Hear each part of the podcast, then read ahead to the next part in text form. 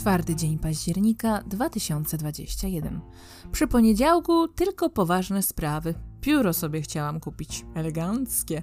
Recenzje czytałam, zdjęcia oglądałam, bo jednak dużo operuję ręką, no i nadgarstek, no niestety po kilku latach masowania ludzi już nie ten, trochę się uszkodziło to i owo. Napis, no, musi być eleganckie, ładne, bo takie lubię. No i cóż, jestem poza tym ciężki klient, nawet ten wirtualny.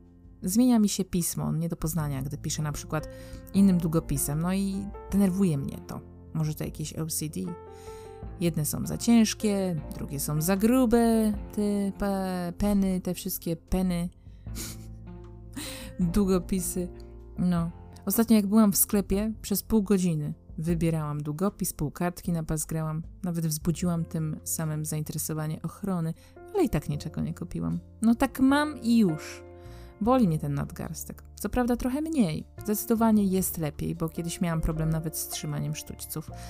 Poza tym pogadałam sobie dzisiaj troszkę z M i powiedziałam wprost, dlaczego się ostatnio nie odzywałam i dlaczego mm, póki co tę naszą znajomość należy, jakby to powiedzieć, na on hold, na on hold wrzucić. Spotkałam się o dziwo ze zrozumieniem, chociaż troszkę mi przykro, no ale do cholery jasnej, nikomu niczego nie jestem przecież winna.